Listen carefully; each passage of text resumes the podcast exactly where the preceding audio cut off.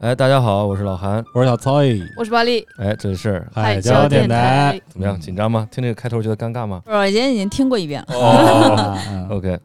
今天我们是一个访谈类节目，是吧？啊，没错啊儿，我们请来一位好朋友，跟我们聊聊他的人 生，呃，聊聊他的经历，啊是不是啊？这位好朋友呢是曹老师的祖师爷呃祖师爷，正儿八经儿的。嗯，曹呃，曹老师伯乐哎，对，可以这么是是是，说吧没错儿没错儿。呃嗯曹老师的老师。对对对，没错儿没错嗯儿。那么就有请曹老师给我们介绍一嗯下我们今天的嘉宾吧。我们今天嘉宾是师姐啊，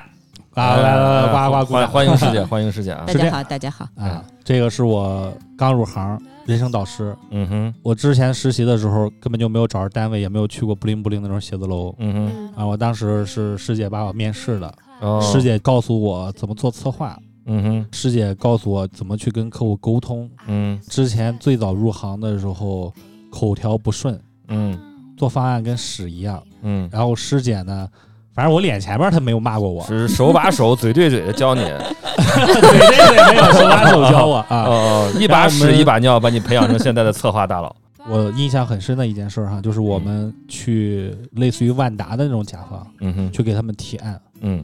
就站在那个 PPT 前面，嗯哼，所有的人全都是呆若木鸡，两只眼睛全都瞪着你。嗯但是你去看师姐的时候，师姐冲着你点头，嗯她在这么鼓温励暖啊你。她出来了以后，她也不跟你说你不 OK，她还是会鼓励你。她说挺好的嗯，挺好的。啊，哪怕回去以后，之前我们那个组长嘛跟我说，哎呀，师姐说你刚才讲的不太行，但是你看她还是在鼓励你。我说真的 吗？跟人事说，下回不让他上。没嗯有，这么温暖的时候，你就消停会儿行不行？哦 少说了一句。嗯嗯，师姐是我领导的领导的领导，哦，是你祖爷爷，不是不是， 对，真的是祖师爷。嗯他是在我们那个公司，在成都分公司刚刚创立的时候，最早去把方案的框架、模板、整个沟通提案的流程，嗯包括跟甲方沟通的所有的这些流程，嗯，都是他们之前最开始嗯先打造出来，嗯，然后梳理出来的。我们就是属于那种进来就已经是给到我们这个框架了，嗯嗯啊嗯就是因为师姐当时的鼓励，嗯后面儿我才就是很自信的那么能逼逼，嗯，然后站在台上胡说八对甲道方吹牛逼，胡说八啊道，胡说八道，对对对。从那一次那个标中了之后，嗯，我就有自信了。嗯师姐就是一直就是我们打配合嘛，嗯嗯，然后后后面儿她还是在一直鼓励我嗯啊。我这人之前的时候性格还有说话都属于那种比较飘的那种，嗯嗯但是呢，师姐就是该跟我吃饭吃饭，嗯他也不会说他是我的领导，他就会拿什么话呀，或者说什么压我什么的，嗯你知道吧？嗯真的，他是一个很好的，就是对我来说是一个非常重要导师加伯乐，嗯，真 OK，的正儿八 OK 经的，哎不敢不敢，嗯。真的真的。我那我们用热烈的掌声再次欢迎小来来曹的来在世父 母师姐到到我们那个节目的现场。正儿 八经，我能做策划做这么久，跟师姐分不开。 OK OK，那请师姐给我们做个简单的自我介绍吧。刚是听小曹说这么多，自我介绍啊，我自己其实抖音之前嗯都有一段简介嘛，嗯嗯啊刚开始的时候抖音上面简介写特别多，嗯就是嗯哎干嘛干嘛干嘛，然后去西藏去了多少次，哦然后、哎然后自己去 solo 什么乱七八糟。嗯突然有一天，然后我就觉得啊，写这么多好没意思。嗯其实那一段已经存在很长时间了。嗯嗯，嗯，有一天就把它改了，就特别简单的几行字。该是什么了？这个人很懒，什么都没留下。其实是本身是挺懒的嗯，就很简单，嗯差不多类似就是不卑不亢，敢爱 敢做，哦哦，嗯对对就是对对，化成了是几个就是很简单的那个。就是要说我给自己贴什么标签儿，爱好也挺多，嗯哼，也很能折腾。我是属于一半一半那种，就嗯是性格，我觉得有点矛盾。嗯哼，就一方面出去玩儿，或者说是想到什么就一定要去做什么那种冒险的精神呢，嗯哼，我有些时候又感觉特别满，就特别想去。以前因为徒步，比如说狼塔那种无人区，嗯哼也是想一想就去吧。嗯，包括去骑车、骑三幺八。其实我在骑三幺八之前，我是没有什么骑行的经验，嗯决定就去了。去的时候就在网上开了个帖子，随便就找了几个其实都不认识的人就哼，去了，嗯嗯差不多就是那种。但是另外一半，我在日常生活里面，我其实一直觉得我挺懒的。嗯哼，去我姐家里，我一般就是瘫在沙发上，什么也不想做。嗯，然后我姐就说，任何人看到你现在这个样子，都不相信你有那么多的爱好，嗯然后可以走那么多的地方，干那么多的事儿。嗯，就因为以前喜欢去山里边儿嗯哼，徒步啊、登山啊，还有骑行啊。后来就是因为膝盖的问题，就变成了去潜水，啊，再后来就变成了 做起，肺开始有问题，又去了，差不多还没好，别诅咒我师姐。对不不起，断换嘛。所以然后前两年就是开始骑摩托车，然后去了一趟二幺九，也是一个人。嗯哼， 塞 然后嗯，就反正前两年的那一次，是因为一直想去新藏线，嗯但是骑自行车可能已经坚持不下来了，就换嗯成摩托车。嗯，但那一次确实因为新藏线比较危险嘛，嗯，所以周围包括以前支持我出去的人，就没有人支持。其实我心里也挺，就是有点紧张，我该不该去什么的。那最后还是，在我想不清楚的时候，我先把我的车寄到新 疆去了， 嗯哼，然后就破想釜沉车舟了，嗯对，车都走了，那我差不多也就走吧，就这个样子。嗯所以就是性格可能真的就是对于我来说一半一半，比较嗯矛盾一点儿，嗯，但是什么都喜欢，都想去挑战挑战那种。又冒险又懒惰的一个人。哎，差不多。嗯那刚刚师姐也介绍了很多她的兴趣爱好，她的性格，给自嗯己贴的小小的标签啊，嗯，那补刚充一句，嗯师姐骑行三幺八的那个游记，到现在为止应该也是最大的那个观看港。你在我那个都好久，就前段时间怀念的时候上去瞄了一眼，但嗯，具体不清楚是个什么情况了。就是三幺八有他的传说，有世界传说，他那个哦帖子是非常靠前的。倒着走的那个女的是你啊？ 那应该 不是。哦我们当时录了一期灵异，讲了讲了一个啊三幺八鬼故事， 对哇啊，开玩笑，开玩笑，嗯师姐，嗯。哎，你有多久没见师姐了？刚刚看你们见面那么热络的那个状态，得好五多年五六年都不止了吧？可能都不止了吗？现在啊记性不好，都不啊，记师得姐了。现在真的好年轻啊！你看她皮肤都是发光的，嗯对，那没什么变化，跟之前。不比之前状态还要好。哦，那真的可能就是因为离开那，嗯， 哎那我们也不知道你们之前是在什么公司呀？那个公司怎么说也不好呃说不。提名字嘛，不提名字。师姐应该是公司最巅峰的时候走的，哦，并且你应该是拿到股份了吧？对，啊，嗯，然后他是上了市，当时那个每年都是呈这个，也不能说指数级增长，反正每年的那个业绩在翻番的时候，哦，差不多那个公司最辉煌的时候，师姐应该她手底下有个一百个人，也也没有，可能最多那一段时反间正破就百七十，嗯啊没有没有有七吗十多个， 70多个个，对，嗯，可以。然后我们所有的策划做完了方案之后，要约师姐去大会议室给师姐过方案哦，嗯，啊。师姐跟我们说，我觉得哪个地方不行，你要回去改一下。然后所有的策划都要在那个地方听着，大家要集思广益。师姐要给我们拍板儿，每次会议室都坐着乌泱泱一 群人，十多二十个人嗯，总监、啊总。监、高 管啊，也没有，师姐应该副总经理，嗯嗯，差差不多吧，反正就那样儿。就那样可以，可以，可以，可以。拿了股份走的，走的时候就就退回去了，哦，走的时候啊要退退走呀的时要候他是不让你拿的。哦，要退钱啊。就是那个时候就已经分嘛，就是说嗯你有多少多少，刚好那一段时间不是就特别动荡嘛，后来就嗯决定要走，决定要走，然后你就不能再拿着那个，就得退出哦，好可惜哦。但是估计卖的时候也是最高点。嗯，OK，OK。那这么多年没见，师姐这些年离职之后都去做了些什么呢？ 啊、对我也很好奇我想一下，其实离职我是一八年，啊。对，嗯嗯，对，一八年离职，五年了，对，从辞职到现在，我辞职那一年加入了这个公益志愿队，就是蓝天，哦，对，刚好就是辞职那一年的七月份您是蓝天的呀，啊， 很有名儿这个。肯定很有名啊，嗯，我之前听发发大王做一期节目，也是请了蓝天救援队的那个。是吗？我听说蓝天救援队里面的成员很多都是企业家、公司的高管。可能也没有吧。就我们现在这个队里边儿，就是什么样的人都有，真是什么样的人都有，展开说一说呢，比如干什么的有，也有哦自己做生意的，啊，然后也有那种研究生、大学生，上班的也有，嗯反正各种都有，就只是说大家的时间不太一样而已。嗯哎，我插一个问题啊，师姐，你当时离职的时候，嗯正是你上一个公司最高光的时候。你如果是跳槽去别的公司的话，你收入会非常高哦。你为什么没有再去工作呀？嗯，就是当时拿的那笔钱 够了够花，也 也没有。本来就是说对这个公司特别有感情，感情就有点像，就你这个公司当成自己的一样，这么多年嗯，就付出了很多，确确实实是投入了感情。像我这种不一定是那种能把工作和生活，或者是同事和朋友，或者生活分得特别开的那种。关嗯系好，那就私底下关系也好；关系不啊好，嗯那私底下 可能关系也不好，就那种。所以其实投入了很多情感。是真的是不在这个公司了，出来当时想的就是不太想继续再做这一行了，就是有这种想法，反正你这么一说，我很有感触。那个公司里面儿，基本上所有的同事嗯都是师姐招的，嗯，哎对，都是面过， 都是面过，他要做复试的嘛，都是他对招进来的，他敲的板儿。确实，你确实付出了很多感情在里面。对，但因为工作嘛，你有些时候真的是不管是公司也好，还是人也好，到了他一定的这种程度和时间，很多人可能包括领导层，他就会有一些不同的期许或者想法。啊、慢慢你可能就会觉得你有点儿不太能跟得上，或者是你的想法和这个公司的发展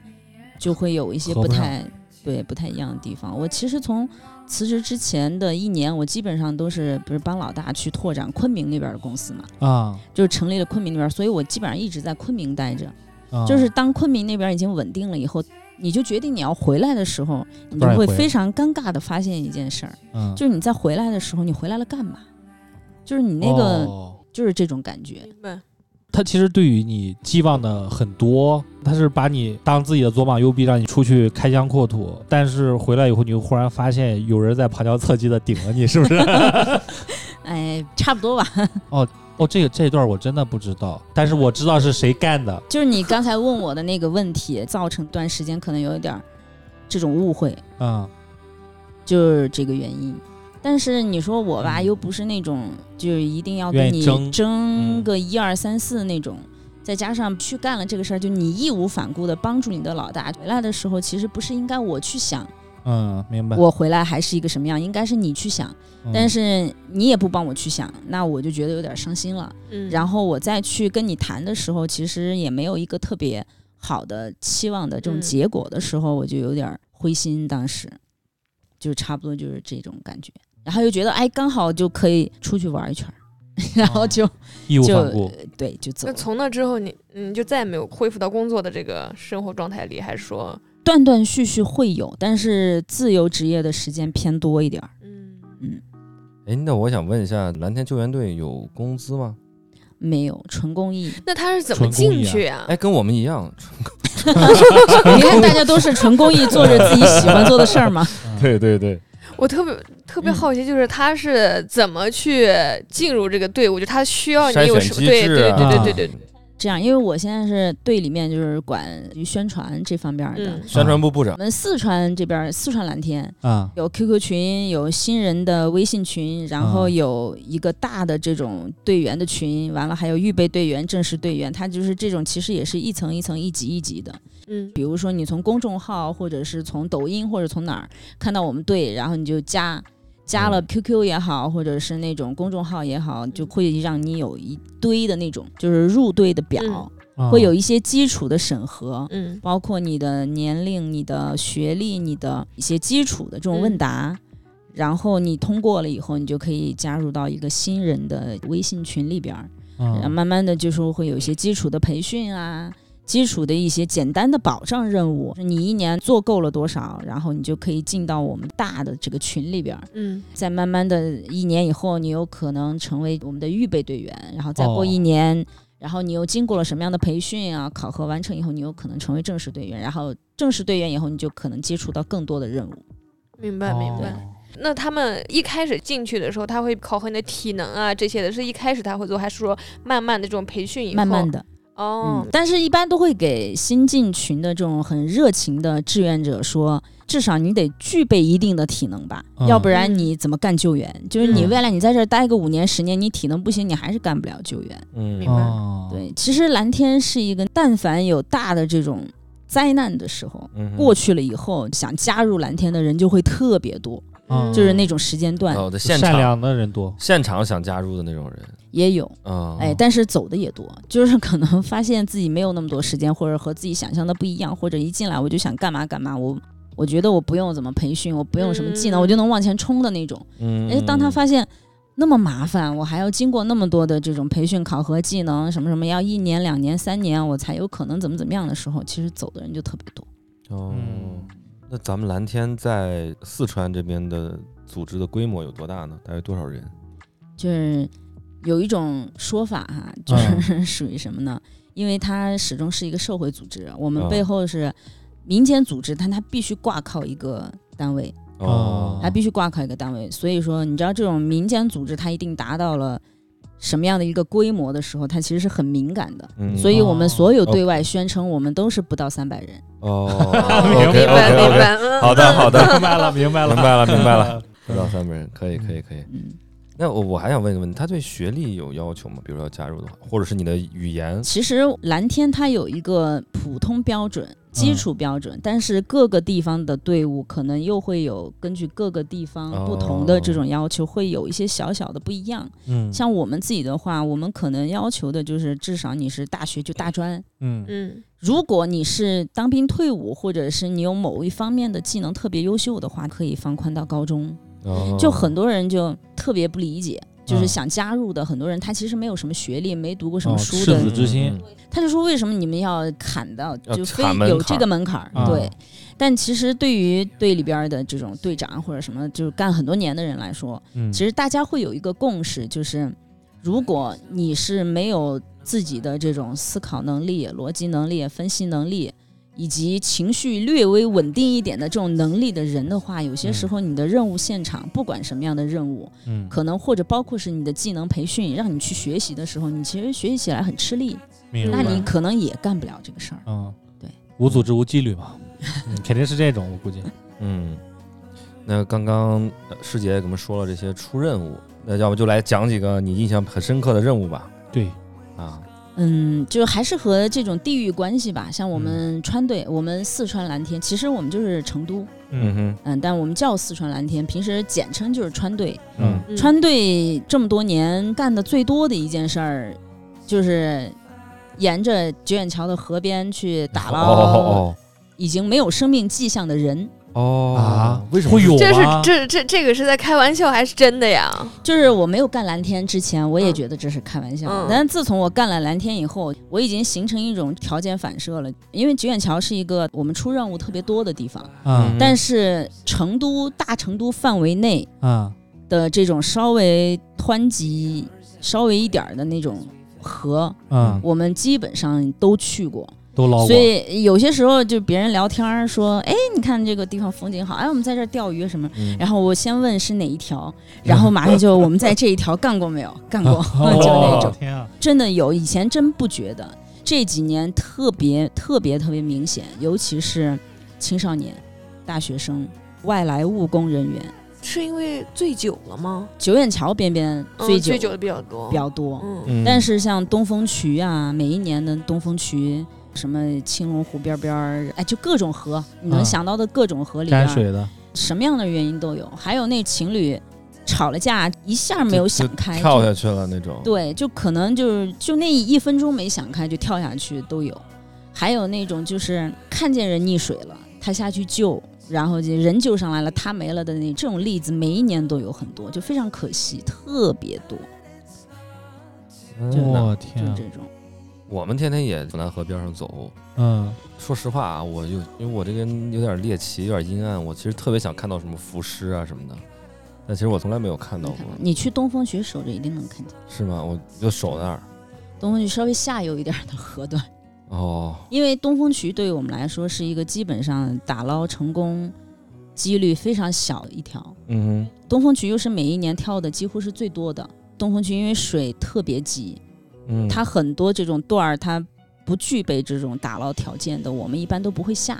因为我们的宗旨首先保障所有队员的安全，自身安全，嗯然后你的兄弟姐妹的队员的安全，然后才是你要去干的这件事情，你去评估它，然后再对干。我我知道，我之前了解蓝天救援队，蓝天救援队水上救援能力特别强。对，然后川队又是因为，因为我们基本上很少干这种山地搜索，然后就是遇到大的地震的时候，四川会派人出去。那那怎么找到你们呢？对什什么情况下会找你们去啊对呀搜救呢？因为我印象中可能最早是警察、消防队对消防队，就是因为我们就这么多年，慢慢的就和属地派出所啊，然后消防队的关系又特别好，消防搞不定的事儿，然后就打电话让我们去。哦，就是这啊 样，消防搞不定我们一般都是和消防要配合。嗯消防其实前几年消防的这种属性就决定了，它有些时候不一定是每一个嗯这嗯种事故、它都能从头到尾，因为有些时候你去没有办法全兼顾到啊。有家属或者谁求助的时候，它有可能那个核段稍微复杂一点，你可能得在那边搞个两三天。嗯但是消防它不可能所有的力量就在那个地方守着对两三对天，对对，所以它有些时候就会让我们过去辅助。我们是因为我们有那个声呐探测仪，哦哇呦，然后我们是海用声海呐豚探那测个仪去扫这个水底的这种人像，然后我就是专门干这个，就是看看这个，哇哦，所以这几年接触的比较多一那点。你捞上来以后敢看吗？敢啊，我发现我这一块儿不需要脱敏，我也觉得很神奇，没有那个一个就没有特别的那种恐不惧啊，不适感，嗯，很少嗯。但我们队里面其实很多人可能会有，尤其是在那种刚刚可以有出这种任务的他很兴一嗯奋。些人的时候，然后嗯我们都会先问，就是说，现在可能人起来了，你觉得你如果没有做好这方面心理准备，你就离这个远一点儿。嗯，你如果自己觉得你做好这方面的心理准备，那你去帮帮忙，拖一拖、拽一拽，什么什么那些就可以。这样，哇，师姐你这么牛逼吗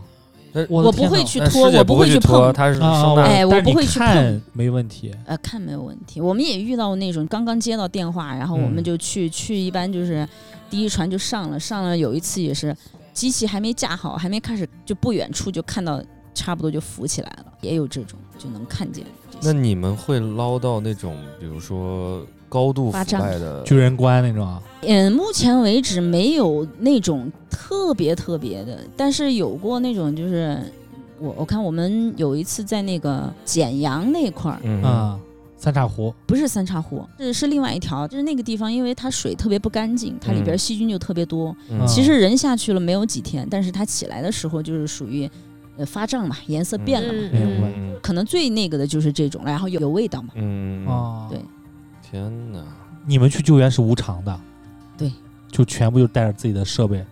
对，你们人呢，吃饭什么的也都是自费，我们原则上有都活说的动是活动经费吧？不就是自己 A 嘛， 哦，啊但有些时候就是比如说家属，啊，他可能说哎你们辛苦了，然后为了他就会感自谢己去嗯订点儿盒饭啊什么的。有些时候你不好推辞，那也就人家买都买来了，那也就该吃吃啊，那也该吃 啊。嗯但基本上也都是这种自费的。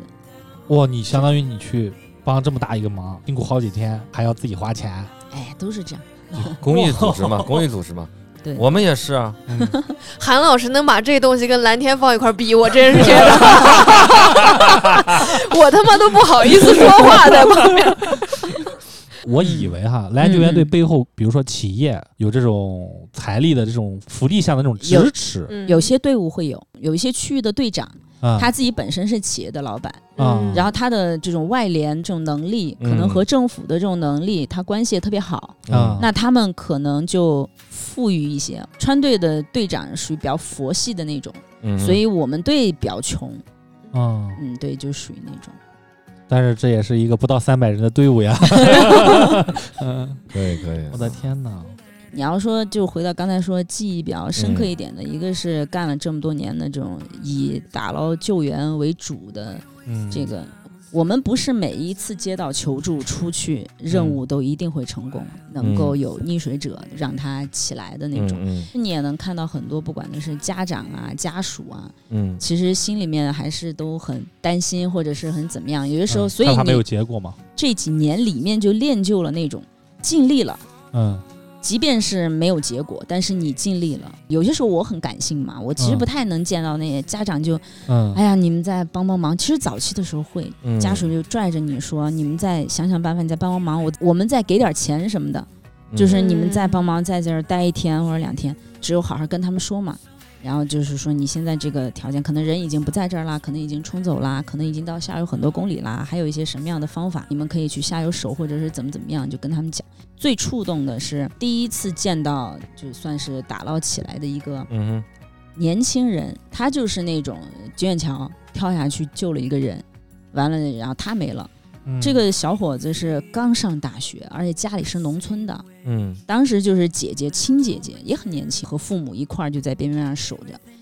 然后就打捞起来了。他姐姐也特别难受，父母特别难受，嗯哎，然后搞得我们当时其实也很难受，因为那是我第一次就是遇到成功打捞起来的，还是这么一件事儿。嗯嗯，后来他姐姐就给我们每一个参与任务的人，他自己手动做了一个马克杯，嗯然后嗯每个马克杯上面都写了一个蓝天的那个简写，嗯就是 BSR 嘛，我们是。嗯对，然后就说送给我们，就一人一个那个杯子。他说虽然人不在了，但是就是我们帮他们去完成了这一件事儿，就让这个小孩能入土为安嘛。嗯然后他们自己心里面也觉得很感谢。那个事儿可能就是我最开始触动最大的一个个任务。有没有你们劳烦了好几天，最后的时候他们连句感谢都没有，还觉得你们出师不利那种一？定有，有一定有，一定有。有啊，有真的哇！而且还有那种拦住不让我们走，就是可能都已经凌晨了，但是因为我们一般尽量少夜间作业，肯定很很危危险啊嘛，嗯，能见度低，视线其实也不太好，因为我们你想，我们要出船游，然后人开船几个小时、几个小时那种，其实人也有点受不了，就要轮换着这种休息。然后可能比如说当天他油也没有了，嗯在那一个区域声呐的这种探测扫描扫的这个范围，其实也基本都扫到了，那就明确下边是没没有有了的。嗯嗯嗯然后如果说要再往下游走，那可能就是范围特别大了，你就没有办法干了。有时候，但是家属就嗯明白不行，你不能走。就是还有遇到那种组织一帮人就给你围着，嗯嗯，啊，这种情况都有。因为你像有对于有一些人来说，他其实不知道什么叫做公益组织，什么是蓝天救援队，没有明确概念。他可能有的就认为是政府的人，或者说嗯是什么公安的，或者幺幺哎幺幺九的人，你这是你的职责，他认为那是你的职责。你说也挺好听，估计有很多人就没有感恩的心。呃对对对对，嗯所以说肯定是有那种很心寒的瞬间嘛，肯定也有吧，师姐。但我是觉得我都能理解，因为我就现在觉得我很多事儿我都越来越能理解，嗯，怎么都行，都能理解。你做什么，我感觉我都能理解。师姐加入了蓝天救援队，给我感觉是在修行。嗯嗯，是一种修行。对，真的嗯是出了上一家公司进了蓝天以后，嗯其实很多的时候心态会有一些变化和调整，就是心态变得平和了许多。是是是。哎我真的是感觉这出样来了，觉得感觉出来了，我感觉出哎，来了。以前其实有时候也挺爆的那种，我一点儿看不出来，我觉得师姐是个特稳重，我有一种在这儿旁边录节目啊，我感觉非常安心的感 觉，是嗯正儿八经三十多岁当副总经理，就是我以前特别看不惯有些事儿的时候，我会跟客户都会吵架的那种。嗯，嗯，就嗯是以前我们摆不属于平的就说，我试 试，结果一会儿就拿着个本子就出来了， 就妈的，这个怎么沟通？ 也会这样啊？所以这进蓝天以后就也学很多东西，然后啊看很多心理方面的书。嗯嗯因为我发现我没有办法对逝者的家属做一些特别再有用一点儿的事情的时候，嗯我就只能从一些语言或者拥抱上面去做一些事情，所以就慢慢就开始对心理学感兴趣，然后就考那个咨询师，嗯嗯然后在我们救援领域去学一些，比如说这种个人危机介入、团体危机介入，就反正就往这方面去做一些。因为女孩嘛，其实，在蓝天里面，完全让你去干体力活儿，就嗯即便你可能会比有一些男生的体力可能会好那么一些，嗯，但你实际上在救援的现场，他不一定会让你干，就是女孩明白子。嗯明白对，，明白。主要是你们这个很危险，你天天跟水在一块儿接触，对。还有没有其他的呢？师姐，好想再听一下。哎，我听嗯说师姐是去年去了土耳其啊，对今年二月份，哦，二月今年今年二月份去了土耳其，前两天摩洛哥都备勤了，省一级厅让我们抽十五个人。你要去吗？在那个名单里边儿哦，但是现在不会去，摩洛哥哦不会去了，只是有那么一件事儿，就是哦应急管理部就是可能就让各个队伍可能要准备十五个人去备勤，搞你们做外交，就这意思吗？就是万一可能会有什么需要的地方，就社会力量就上，因为有些时候国际救援地震的这个范围来说，你的地震没有达到八级以上，嗯，他是不允许外面的救援队对来的，对对对。所以当时汶川报七点八嘛，这一能般说开始吗的时候，你这都会啥发不现，能说嗯，有一些的这种嗯明白变化，明白嗯，那是师姐跟我们分享一下你这次土耳其的见闻吧，要不然我们这儿先插播一段新闻。能够完好的去把他营救出来。实际上，对于站在废墟外的所有的亲人来说，不管他是生还者还是失踪者，对我们来说都一样的重要，因为他们都是一样的期盼，希望能够见到他们的亲人，不管是有生命特征的，还是已经没有生命体征的。所以，对我们来说，我们就必须竭尽全力的在那个区域去做更多的工作。来，哎师姐跟我们说说吧，刚刚我们也听了这个嗯记者对你的一个采访，嗯，土耳其怎么说呢？就是属于，但凡干救援干了一段时间，嗯不是说一年两年啊，可能就是三四五六七八年的这种，遇到大震其实嗯不多。嗯嗯，确实，然后你说为什么要去呢？你心里面就已经习惯去干救援了，就遇到点儿什么事儿你都想上，嗯，真的会有这种冲动。嗯但这种冲动之下呢，其实平时训练也挺多，培嗯训也挺多，因为我们基本上就是分为，比如说山地的这种绳索，会有绳索的训练，嗯会有水域的这种技能的培训，嗯然后就是这种山地什么救援啊、城市搜救啊、地震坍塌啊、障碍物破除什么的，其实平时都会有。嗯，这种培训，所以你得具备一些基础的嘛，基础嗯的东西了以后，再加上各个在这个组织里面各个分工也会有不一样。对于我来说，我就是那种技能我也想学，就是作为这个队里边的女孩子，我是属于特别想冲到一线的那种。嗯嗯嗯平时学的也稍微会多一点，因为我们有一个副队长也是一个女孩儿，啊，她就是全能，基本上就属于那种嗯很虎，全能，什么都能干，然后什么也是往一线冲。我就觉得我挺佩服他的，然后我也想这么干。嗯所以，土耳其当时就是在第一批招募的时候，就是蓝天动员令嘛，全国全国嗯蓝天。嗯当时时间特别紧急，就因为地震已经发生了有一段时间了嘛，我们嗯都有那个黄金时间嘛，不是？嗯因为本嗯来嗯过去其实也不容易。好，然后这边第一批，当时犹豫了很久，第一批最终就没有去，嗯结果第一批刚出发，可能就不到两天，有一天晚上我们队长给我打电话说，那边情况可能不是那么好，嗯，就嗯人可能还会要补充，说你能不能走。哎啊嗯，呀，我当时就觉得，我第一次其实犹豫就已经有点后悔了，然后第二嗯次就马上答能应走，就能走，就马上就就就跟他说，土耳其是相对来说比较危险的一个就环境，嗯肯定啊因为除了地震、余震之外，它那边儿靠近那边儿的城市，它其实会有一些政治敏感、啊哦，政治敏感因素。然后那边儿到时候看情况啊，就嗯他那边挨着那个哪儿啊？ 呃，新疆人特别多，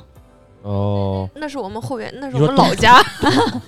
嗯是它离新疆挨着近。完了以嗯后，有很多一些人、坏人啊，想嗯去叙利亚这种地方的话嗯，他就可以通过土耳其，可以直接翻山就往那对些哦那些国家哦走。嗯他那附近就有，相当于就是连着一部分有恐怖组织的挨着近，嗯，就这个意思。哦那边我听敏明白感了，，相当于师姐他们要是过去的时候，看他们有可能他们就要针对你，就是因为当时我们第二批过去的时候，没有到我们预期计划的大本营，就是没有到我们第一批所有的人员已经到达的那个大本营去。嗯那个地方是什么呢？就是我们是属于到了以后，政府想让我们去，嗯所以我们飞机到了以后的那个行李，直接就给我们运到了去那个城市的飞机上，就都没给我们拿下来是。是那我边们那边的政府，对，哦我们就一直以为我们是要去和大部队会合到嗯马拉蒂亚，就是去开展，结果就突然跟我们说，把我们这帮人就调到那边去了。哦嗯就那边它其实是有一个这种国际营地，所有的这种国际组嗯织哼队伍都在那边扎营了，但是就是没有中国的身影。你们是嗯唯一一批，嗯嗯对，到那儿的。后来反正后来才知道，因为那个地方就是会有你刚才说的，嗯嗯可能会有那种情况，嗯所以那个地方本身的中国人也很少。嗯，多少人那边有？你们一共去？你们去？了多少人？我们第二批，我们自己队伍这边儿去了有一二三四六六七七个人的样子，但是第二批整体的人去了还是有上百个人，哦哟，那去这么了多去了呀三分之一了，等于说差不多吧。反正那个 不，这个是全国各地集中起来，就是的呃第二批。哦哦哦哦哦我对我对有一对个特别那还想行问，就比方说这种地震是突然性的这种嗯，自然灾害嘛，然后呢，你们要是安排你们去的话，签证是还说你们不需要？有机票都自己买。那签证的话，他不是还要递交这个东西？你对，等当待时时土耳间，其是因为刚好它网上可以办，嗯，它网上你申请马上就可以下来哎，哦所以才能马上就去的那么快。他们政府不会给你们开绿灯吗？比如说，这不是开了你吗？们作为救援队的话，就是开他了就绿只能灯是吗？它国际段儿它管不了。就是我们哦到伊斯坦布尔以后，我们再飞到正中的哪一个地方去，就是它军机就给我们哦搞过去了，哦，明白。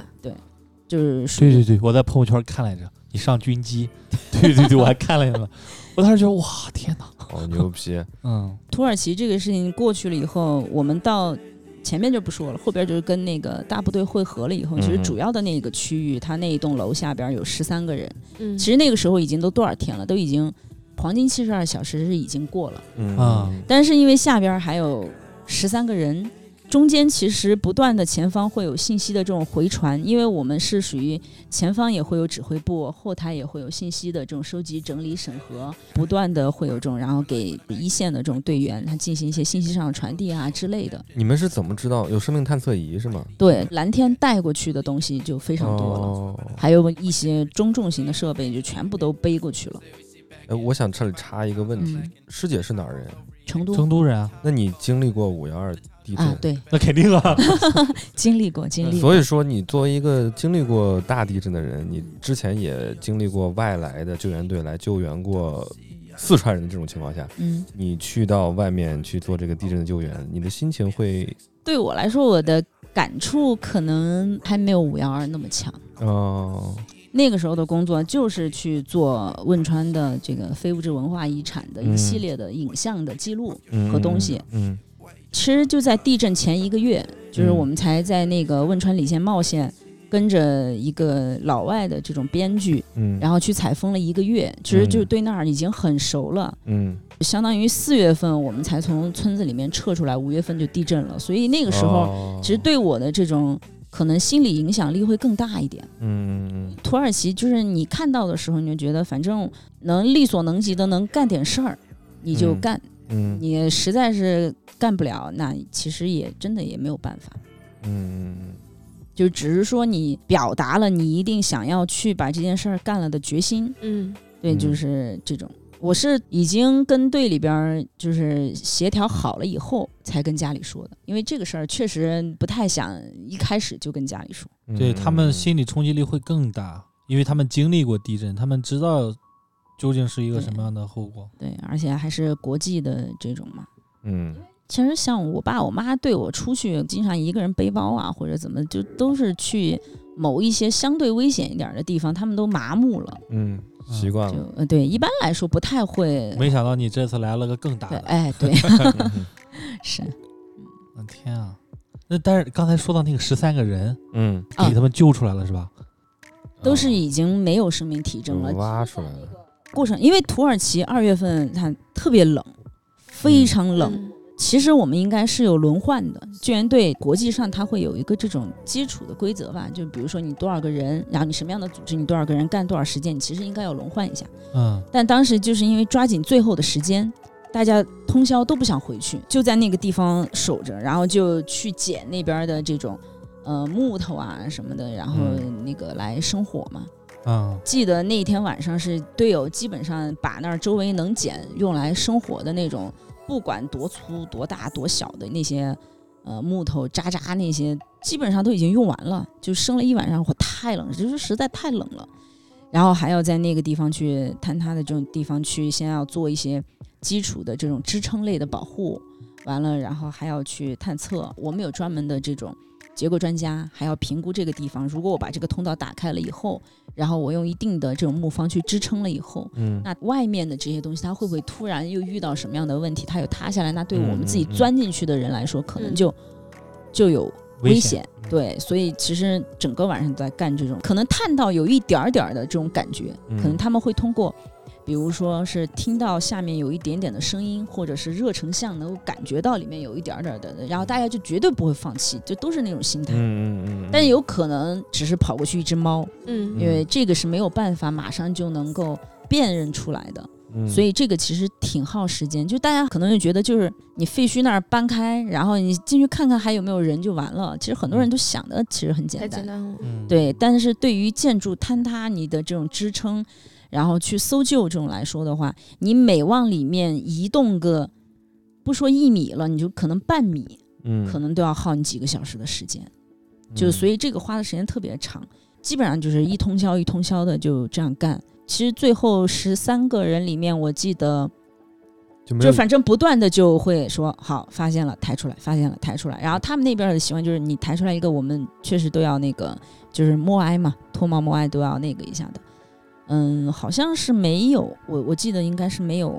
没有活的没有去活的是肯定没有了，哦应该是没有全部出来，我记得。哦没有全部出来，因为它好像有一块地方就是特别危险，已经开不了通道进去探了。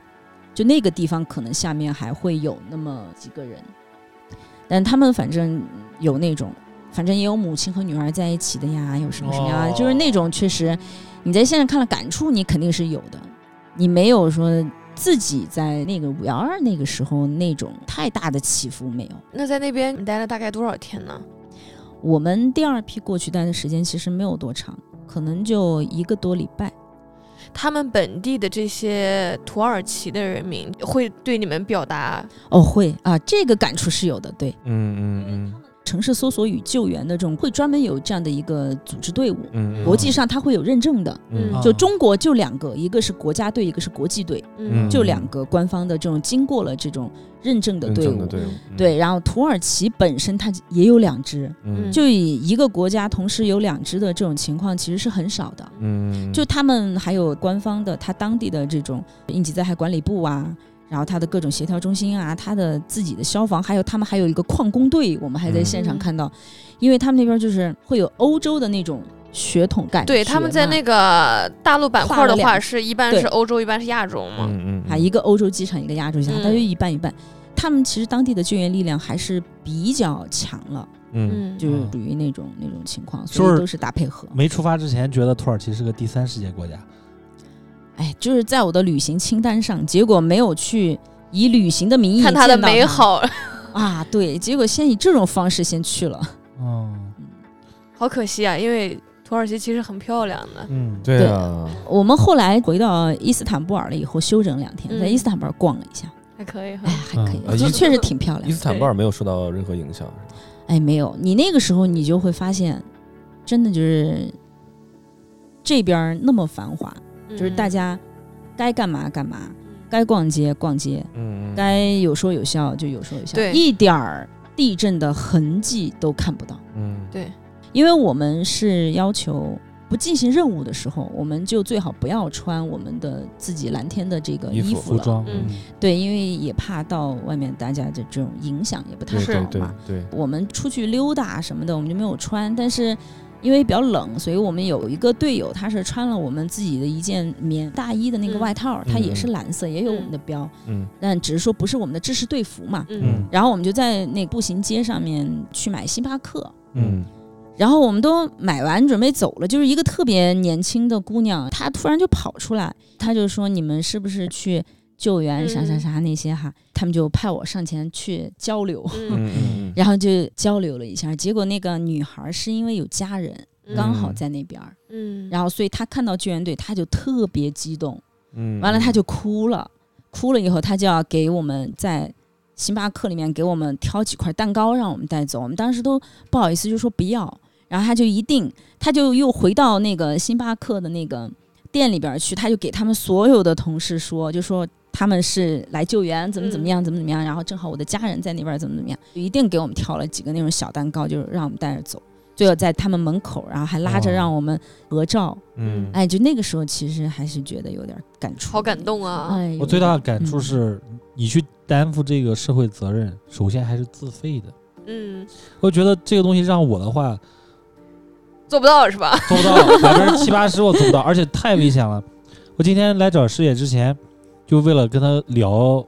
这个土耳其地震这事儿，我专门查过资料的。嗯在那个百度百科上说的是，就是今年的二月六号，它是一次七点八啊，对，两次啊，一共，九点的时候，结果下午六点的时候又发生了一次七点八，五级以上发生了六次，嗯一共发生了四百三十六次余震，到四到五级，就是有震感的。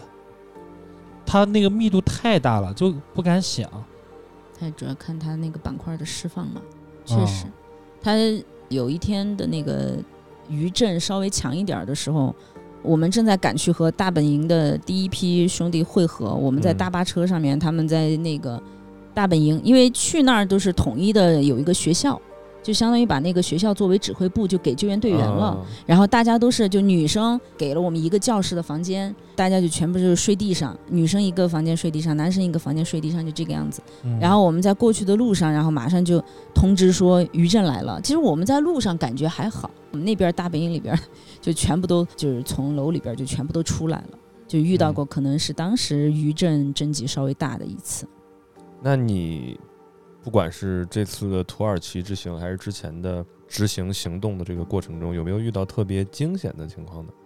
就是对于您的自身还有身边的队员，就是吓到了，我们呃，就像我们刚才说的，就至少你进这个队伍了以后，你要学习到的第一课，最基础的就是保证自己的安全。嗯所以说，我们基本上可能遇到的那种危险系数大的事儿，我们都会做一些评估，哼，嗯，惊心动魄危险的，好像我的记忆里面应该这几年很少有。 OK，就是限于我们的这个职业属性啊，可能我们这一辈子都可能没有那个机会，有可能去拯救一条生命，嗯，我们我们没有这个机会的。是对，因为万一呢？以后有机会呢？对，啊，对，但是它可能跟我们的职业没关系，可能对是比对如说对你有那么一种一个际呃遇，路上对遇对到对的或对对者是怎么对样对那种，对对对。但是我相信，像他们蓝天救援队的这些成员，只要是那个生命探测仪它有反应，我知道，也许我再努力努力，就可能会把一个人救活。我相信所有人在那个情境下不会有人放弃的，一定不会有人放弃的。对，不管他是一个，他是一个人，还是一只猫、一条狗，是一个生命，我觉得大家都不会去放弃那个希望的。是，嗯我觉得很少有人有这种大爱，嗯，真的，十个人里面，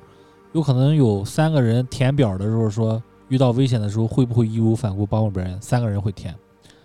嗯然后我觉得剩一个人的情况是什么呀？你愿不愿意自己花钱解救别人于危险当中？嗯，我觉得十个当中有可能都剩不下一个人。嗯。就说，哎，我救人都已经很高尚了，你还让我自己出钱？但是这也是一种自己的社会价值的一个体现。是啊，是啊，是啊我对懂啊，我就只不过就是说，就是我蓝天救援队这些人真的厉害，比如我们说一个个人，他对自身一个求生是自己一个本能，是，那救人我觉得也是人的一种本能。就是所以说大爱嘛。嗯嗯说到人这一块儿了，真的就是说，你和志趣相投的人一起在做一些很有意义的事儿。嗯做这件有意义的事儿，如果周围都是和你其实可能三观都不太相同的人，你可能也不一定做得下去。嗯，是，你暂时认可他了，觉得自己能克服，后边还是出问题。师姐，那个蓝天这个板块儿是还有没有要分享的？还是我们就其他可能也，反正感触就是都很多。你要说特别高尚，说老实话，我也不觉得。我因为对我来说，现在我感觉就是一个日常，嗯，就有有些时我候天啊你你也会去想，哎，这么多年了，你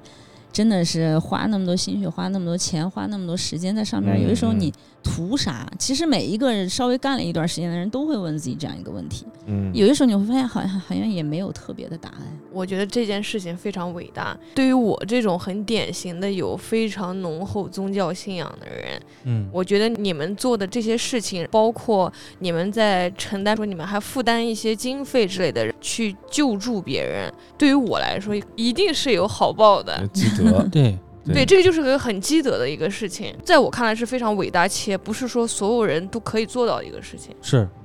没错，确实是这样。那我觉得它可能对我来说还有一点点带来的一些变化，就是你经历过一些就是这种大的事儿了以后，嗯，在日常当中看到一些小的事儿，你就是力所能及的，你捎带手你就能帮的，嗯你就都能帮，就是一个很简单的帮助。就比如嗯说谁电瓶车摔倒了，嗯脚擦破了，你都嗯上去，你给我这儿有那个医疗包，我给你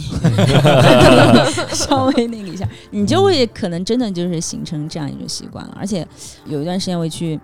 就这个圈子里面，它会有一个叫做环球计划，它其实主要啊就是学的这种国际型的灾后安置的嗯一些科学的这种方法，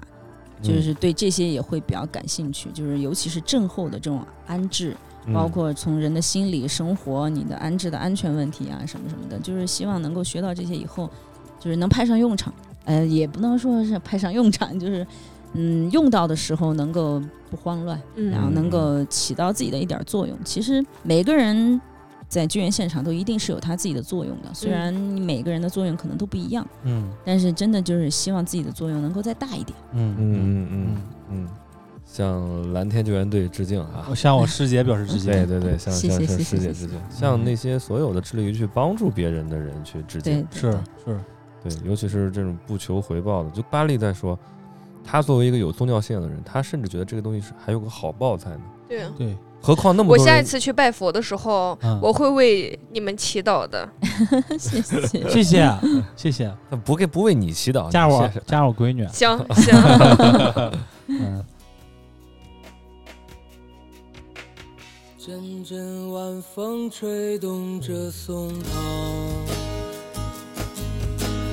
吹响着风铃声如天籁。站在这城市的寂静处，让一切喧嚣走远。只有青山藏在白云间，蝴蝶自由穿行在清涧，看那晚霞盛开在天边，有一群向西归鸟。谁画出这天地，又画下我和你，让我们的世界绚丽多彩。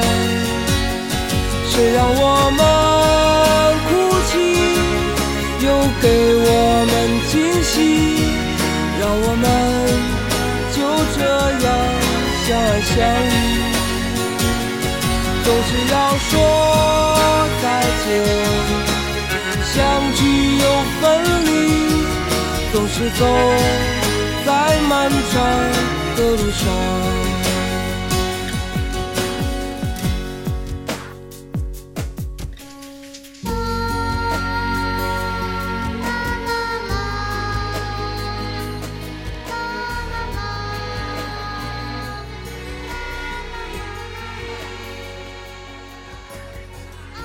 刚刚师姐跟我们分享了一下她在蓝天救援队的一些经历和她出的一些行动啊。嗯，那接下来呢，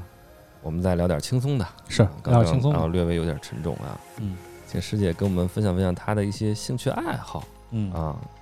不上班的这些年，除了在蓝天救援队之外，还有哪些好玩的？平时一些运动啊，一些活动啊，跟我们分享一下，没错儿，看看这个高管辞职之后都干些啥。 简单说就是玩儿，花钱，对，就是玩儿。对嗯我是属于那种，其实平时还是比较节约，只会在爱好上面可能会稍微舍得一点。嗯就出去玩儿，你说我背包出去玩儿的话，我能住青旅，我是不会选酒店的那种，哦，就我会尽量的贴近， 就是老百姓那，比较当地 local 的那嗯种生活的那种感觉，因为只有在那种环境下面，你去到一个地方，你才能更多的了解到那个地方嗯，对，嗯和不同国家的人啊什么去聊。我、嗯我的就是爱好其实真的挺多，是呃，知道背着嗯包到处去旅游啊、潜水啊、骑行啊，都是爱好。冲浪呢？也也呃，玩哦没有，没有，冲浪、滑雪都没有。我刚进来的时候看到了那个摩托车的那个头盔，哎哎，哎啊，是骑机车吗？对我我有一个那个复古巡航，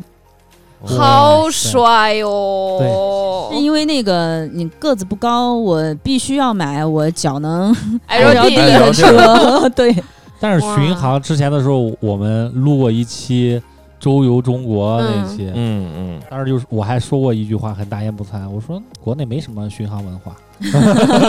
最近在街上看很多真的嗯骑巡航车的，是什么叫巡航啊？给我解释解释呢？你可以理解成那种，什么哈雷啊呃啊、？对对对，那种那个车的续长续航能力比较强。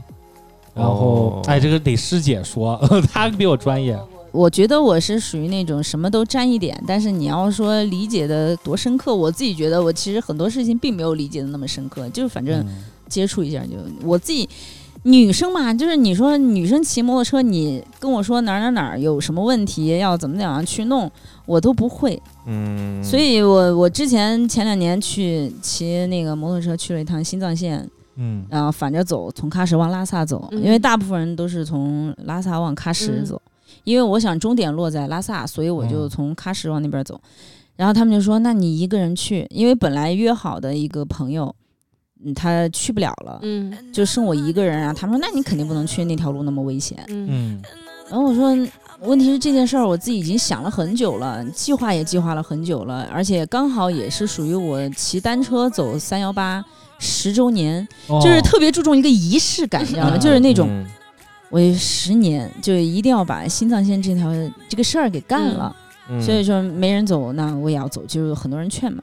所以他们就说，那你在路上要遇到了问题，你这也不会弄，那也不会修，你也没办法。我说我看了大量的攻略，嗯，走新藏线的各种视频，就是嗯出过的各种事 故，嗯还有在哪儿最容易出事故，嗯，都出什么样的事故那些我都看了一遍。我那段时间就大量的看各种视频、各种文字。嗯后来我就想好了，我就想，因为那条道上其实货车特别多，嗯大货车。嗯我我的最那个的心理就是，实在不行，我车坏了或者摔了，我就我就在路边儿，总能等来一辆大货车把我和车都带走。嗯那个是我是我最那个的一个想法。嗯嗯，就路上还好，我嗯每一次都挺幸运。我觉得真的是我出门儿，可能也本着我觉得我遇到的都是好人。我一直有这么一个想法，嗯不管遇到的是路上搭伴儿的人，或者是你住青旅遇到的愿意和嗯嗯你交流的人，嗯或者是你结伴一天两天的人也好，嗯，我都觉得我遇到的都是好人，不会遇到那种居心叵测的，或者是那种骗子啊什么的。嗯我嗯我就觉得挺幸运的。我觉得大家平时生活在城市里面，反而人与人之间的距离很远。哎，你反而出去之后，到达那种比较荒无人烟的地方，比如国道上、在高原、在你的路上遇到的人，反而你们会感觉很近。我就觉得反正谁也不认识谁，聊了什么样的话题都无所谓，嗯对就是这。么想的。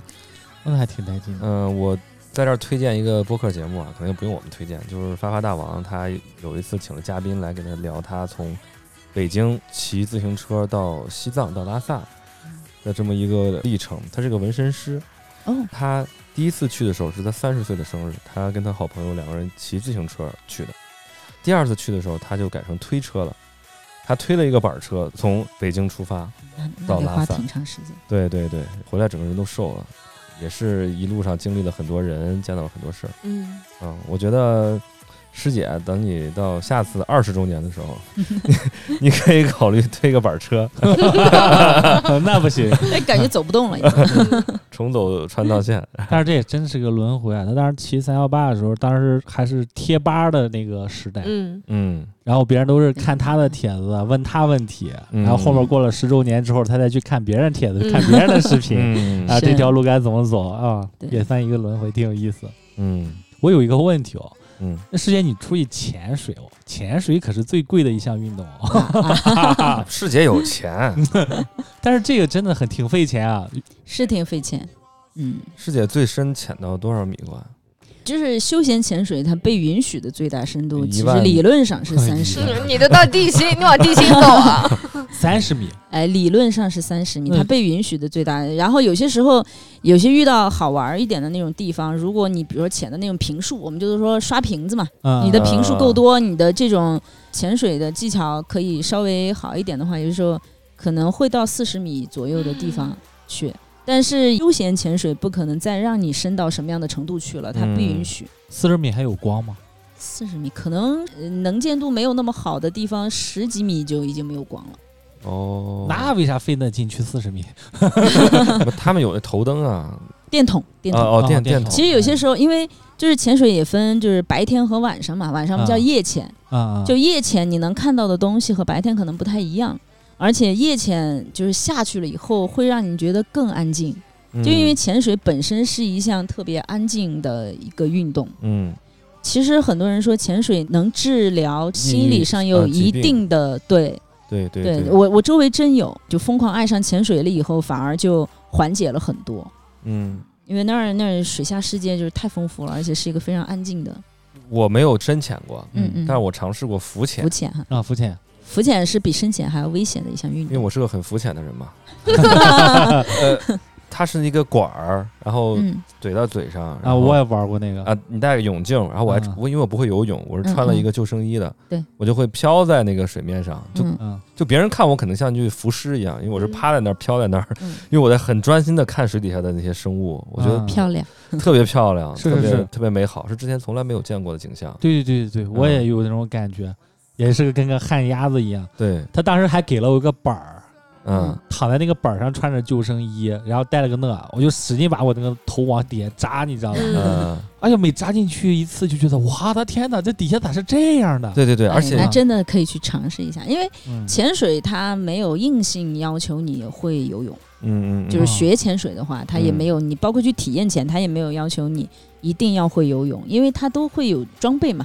会有气瓶、穿戴啊，那些什么马甲那些，你就不会有些人下都下不去， 你 还说嗯不会被淹到那种。哎， 所以在水里面上升和下降是通过放气的方式，还是通过什么改变你整个的密度吗？还是怎么着？背的那个气瓶，它会有简单的一些方式充一点点气，你就可能会往上。我们叫做保持一个中性浮力，最好的你人就是在水的悬浮某一个地方，对你悬浮着其实是不动。别的时候你会需要去学这一块儿，嗯当然和你自己身上的配重啊什么，你之前都要调整好，它都有点一点冲一点点，你人可能往上面一点，卸掉一点，人往下一点。哦但是简单的控制你自己的中性浮力的时候，就靠你的呼吸，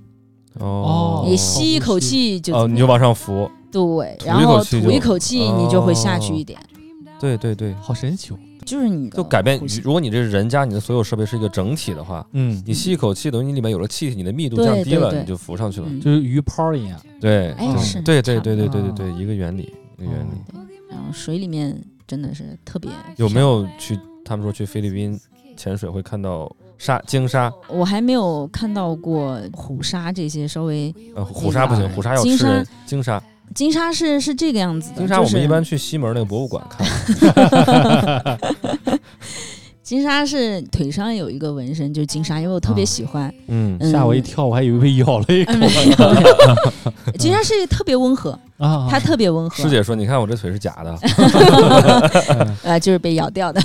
啊，我跟的潜水的教练就是师傅嘛， 嗯真正热爱潜水文化的这帮人里面，嗯，都会有这样的一个概念，就是你一旦学习了潜水，你真正热爱了它以后，嗯对海洋有了一定的敬畏以后，嗯这帮人他是不吃这种野生嗯珍稀的海洋的这种，生物生物尤其是什么鱼翅啊这些，就是哦你啊，提都不要跟我提，绝对不可能碰，嗯就是类似于这样。然后第二点呢，就是海洋馆儿绝对不去，因为它是属于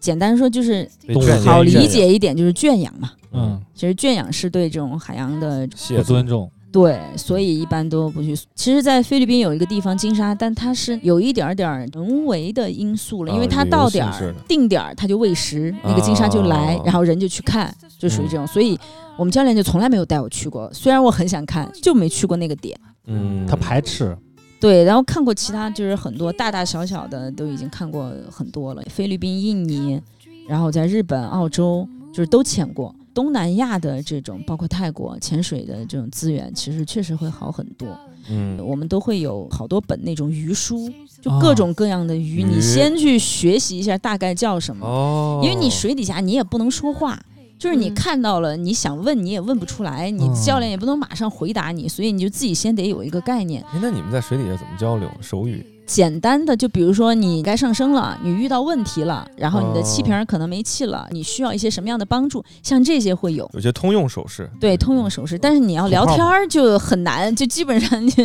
没有办法了。发微信不行吗？喝水可以， 喝水可以，哦，喝水哎喝水对，喝水喝可乐都可以。怎么喝呀、啊怎么喝呀？你把你的面镜儿取下来，你把你的呼吸器取下来，然后你喝一口，然后再把呼吸器又那对不是上去海水就渗进去了吗？它就有吸管还是什么东西？，对吸管嘛？嗯，哦，哦，你肯定不是这样喝嘛，你用吸管 喝。好酷啊！反正潜水是一项很神奇的一个嗯，其实我我很向往潜水，我有一点那个深海海恐惧惧是吗 对， 嗯我周围就很奇怪，就你应该说 是你又一点没时间，哎我就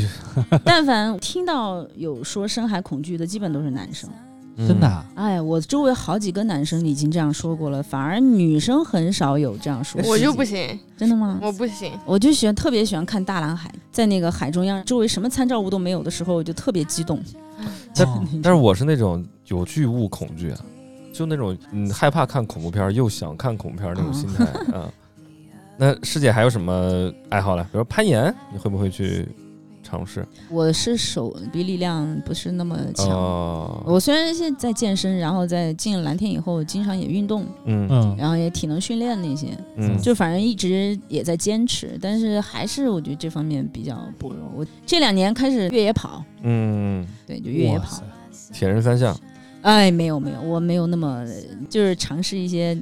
三十多公里的那种。我喜欢高海拔嘛，因为以前徒步，所以其实嗯对高海拔的适应还行。三十多公里，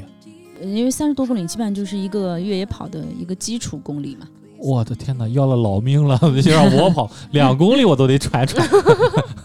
哎，就我还记得疫情有一点苗头的那个时候，刚好是九鼎山有一次元旦节的时候，他那不是过年就爆发了嘛。嗯嗯，对，然后我们元旦节的时候，九鼎山还组织了一场那个越野跑，好多人在一块儿。九鼎山在哪儿？九鼎山就是现在滑雪的那个地方，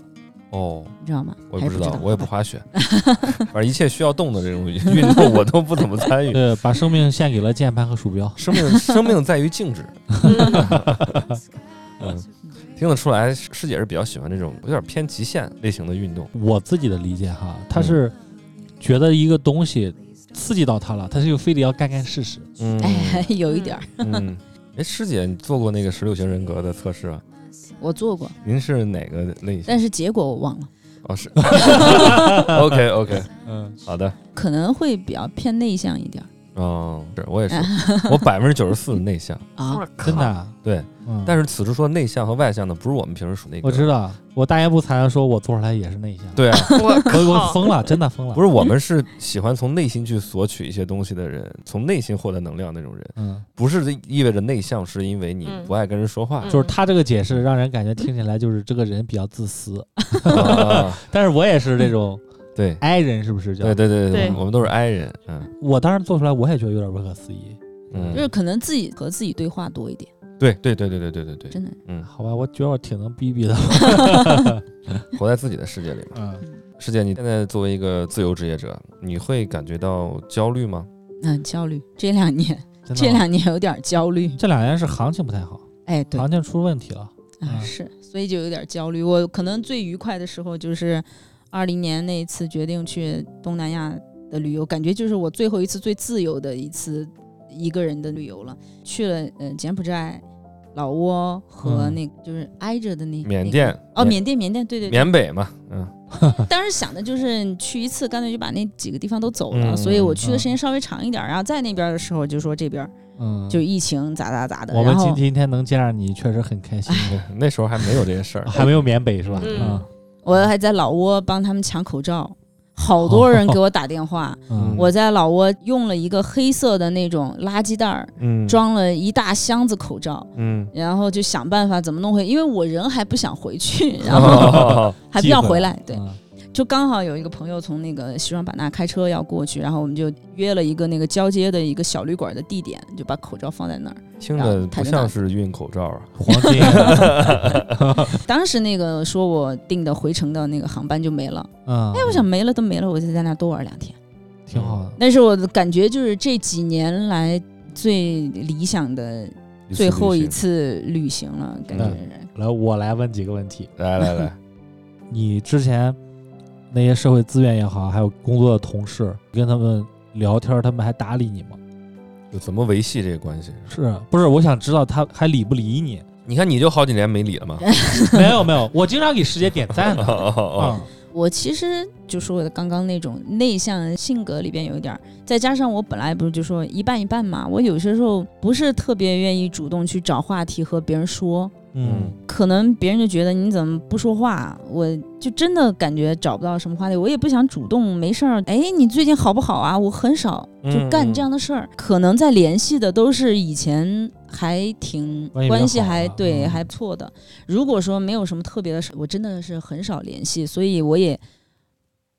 不太去关注你愿不愿意理我，或者嗯是怎么样，对我好像也不太关注这个问题。嗯就是以前可能会在上班的时候可能会关注这些问题更多一点，自从没有密集的上班了以后，其实关注这些问题就少了。只要我不出去出任务或者怎么样的时候，你让我宅在家里边儿，我就可以看书看电影，因为我喜欢看书看电影嗯什么的，嗯我可以就是宅很多天，我都不出门儿。嗯，然后你也哇塞不要就是主动来找我聊天儿，我有些时候会觉得很嗯尴尬、嗯，那种。是明是白我的理想生活呀。那你会不会心里面有失落感？就是你的社会资源慢慢的就离你远了，这种哎，肯定会有。也会有哈。会有。其实这几年来说，你失落感，或者是你觉得哎，你怎么挣不到钱，都没有更多的钱去支撑你的爱好了，嗯，这种失落和焦虑肯定会有。也会有，对，但是平均看来，你的精神的这种满足感可能会大高于于你的嗯焦虑嗯感的时嗯候，就是我会自我宽慰，嗯嗯嗯，自己跟自己说没事儿，就是这种嗯嗯明白。可以解决，可以消化。你有没有想过重新回职场？其实之前有想过，嗯比如说遇到一个项目，尤其是你熟悉一点儿的这种行业的时候，嗯比如说从策划开始啊，然后再到这种营销啊，再到你去提案啊，你去准备啊，你去 PK 那种，其实这种感觉还是能回来的，嗯嗯只是说你现在要去一个什么样的公司去接着干的话，其实我们说我们这个年龄其实很尴尬，突然到一个公司。那别人可能也不一定说，我就一定要给你多高的工资，太低了呢，你自己也许又不愿意。嗯，就与这样的烦恼可能会缠绕很久了，以后就想啊，那算了吧，那先不想了。嗯就遇到项目，自己就努力努力，能有一两个项目找你信得过的团队去做一做，就慢慢这样这样走，就这样，嗯其实这样状态蛮好的，嗯，还还还行。只不过就是可能你的焦虑感是来于这两年行情太差，对，会有会对有这样嗯这两年经济确实不好。哦我们服务的好多客户，他们业绩确实就是砍了三分之一这种。嗯嗯对，嗯是这两年是比较痛苦一点。嗯。那你平时怎么安排时间了？因为你这个全都由自己哦。比如说我没有什么项目要去准备的时候，嗯就平时就是运动，自己写点东西，看看书，嗯嗯就或者是懒在家里什么都不干那种，也是有可能的。您嗯您是生活很规律那种吗？就是说嗯，不是，嗯我，昨天才两点钟才睡，其实我也不知道为什么，怎么就到那么晚了？我也挺规律的，我都是两点多 睡。 爱情这块儿还说吗？我我其实觉得还好，简单的一句话来说，就对于我，毕竟也没结婚嘛，嗯当然也没有完全的急迫的想过要结婚或者生小孩的这个事情。嗯但是我觉得始终我是不管过多少年，我还是会特别相信是要认认真真去谈恋爱的对这样的一个状态，肯定是一直会有。不管就是说有过这种不值得、不信任、世俗认为的，你可能觉得遇到一个什么样的人啊，嗯你怎么可嗯能嗯和他怎么怎么样？嗯哎，其实这几年没少被说，嗯但是还是会充满希望和热情的。如果真的能遇到一个，嗯 就还是会觉得就是好好谈恋爱，我觉得挺好的，不会去衡量太多的这种东西。明白。哎，八烈，我觉得你应该会很好奇吧？你是不是有想问师姐的问 题？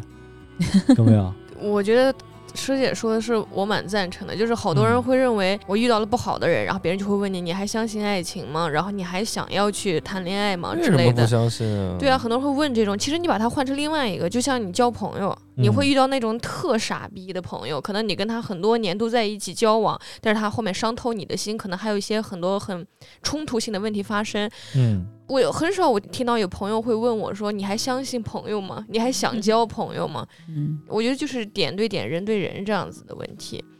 只是我觉得师姐的这种状态是我很欣赏的，就是她还是渴望这个东西，然后只不过这个东西是可遇不可求的，她来了以后大家就珍惜，如果没有的话，我们可以再等待一下。嗯，上高度了，你上价 值了，嗯特别好。我觉得师姐对待爱情就像对待她的人生和生活一样，就是每一刻都是崭新的，嗯每一嗯个也都是崭新的。对，因为我觉得师姐她现在想要过的生活和她现在想的想法，是我特别希望成为的那种人，嗯所以我没有说对她有不同的一些想法，想要去问她。啊，明白。嗯只不过明我白心底里面是很支持，也很觉得她现在的状态是非常美好的。一会儿加个微信。嗯，对对对，我刚刚是已经这么我想这个过可了。以我也要加，我也要加。嗯我们三个人在这儿说哈，马上十月三十号周年庆， 嗯，嗯，到时候我们把师姐叫去一块儿，大家乐一下。对对 对，一块儿我这个们没问题。嗯我们台请客，对，我 们请客，呃，然后大家一会会块来儿很多朋 友一，块儿吃个饭，嗯对，呃嗯嗯，，喝点儿。位置定的是那个玉之蓝，哦，对对对对对对哦这么对敞对亮对吗曹好老曹老师出钱于于之兰人均多少啊？两千， 反正都录下来 了。 哇，那这个大数 了啊。后台后台报名啊，请 加群。呃，带一后备箱去得。嗯呃，咱们今天节目也差不多了吧？呃，还有没有想问的问题没问？两位主播，完全支持！我现在就是师姐的一位粉丝了。 对，我也觉得，我之前有想过很多问题，我想问哈，嗯问的特别细节，但是师姐的这个心态，还有她整个跟咱们沟通的内容，就会让我觉得，你是不是很放心了？现在也是，不是我放什么心，我就觉得一切都在不言中。大家其实通过她的只言片语，完全可以对体会对到，对，嗯她就回答了你任何的问题，嗯，就是第一不要怕，第二不要患得患失，第三嗯一定要果断决绝，不要嗯瞻前顾后。嗯嗯，我听得很清楚，嗯，我觉得今天上了一课。对对，我也觉得，我第一次见师姐啊，嗯，但是师姐这个在整个录节目的过程中的表达这些，还有说的这些话啊，真的是每一句都听到心里去了。是是没嗯错儿。呃，我真得加个微信，不是客套，啊真的加个微 信，要认识一没下问题师姐没问题啊而。且师姐整个阐述就是所有的事情嗯都是在一条线上，对我不就像像我们一样，我就像我一样一惊一 乍，一惊一乍。对对 对，就是我感觉我整个听完平稳的享受生活，嗯，就是我觉得真的特别好。对，看波形就能看出来，师姐那一条是比较平稳。 嗯，呃，好呀，那今天节目咱们差不多就到这儿。嗯，哎哎呀呀，在节目的最后呢，还是向我们的师姐致敬，向蓝天救援队致敬，向每一个尊重并热爱着生活的人致敬。对我们做这个播客呢，到目前为止也是没有任何收益的。嗯，我们也希望，哪怕一个人在某一个时刻听了我们的播客，能让他开心了五分钟，嗯，让他暂时忘掉生活中的不是一些烦恼你。不要那么俗，把这个五分钟换一下，不要嗯五分钟是啥啊。啊？你先五分每个钟人每个人都能说五分钟脱口秀嘛，太俗了，八分钟。，哦，八分钟 嗯，三十秒。啊哎，对对对，哪怕让你短暂的离开你的现实生活，没错儿。跟着我们笑一笑，跟着我们开心开心，我们也觉得这个事情就是我们干的最有意义的事儿了。是真的是挺有意义的。上价值了，嗯， OK，那嗯今天节目就到这儿啊嗯。听了这期节目呢，如果你有什么想跟我们讨论、跟我们分享，甚至想问问师师姐姐一的些问题的话，是，可以加入我们的听友群嗯，啊。请曹老师介绍一下入群方式。有公告牌儿的，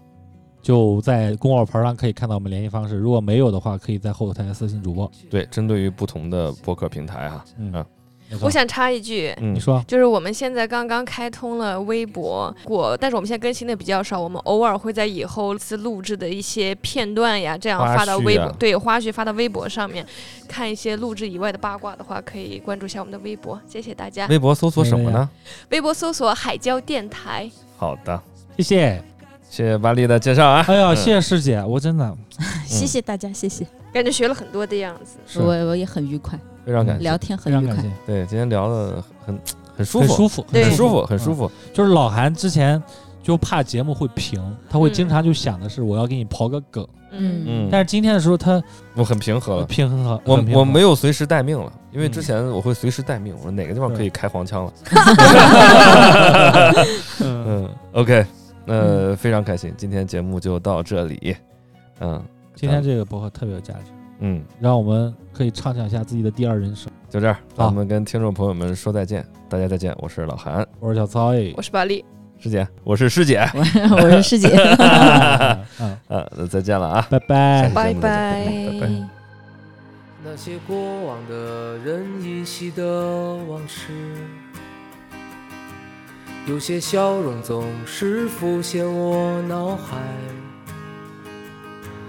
总是在每一个孤独的日子，我一个人弹琴到深夜。我多么想告诉你。在这些奇妙音符里，我听到善良诗句，一个光明的世界。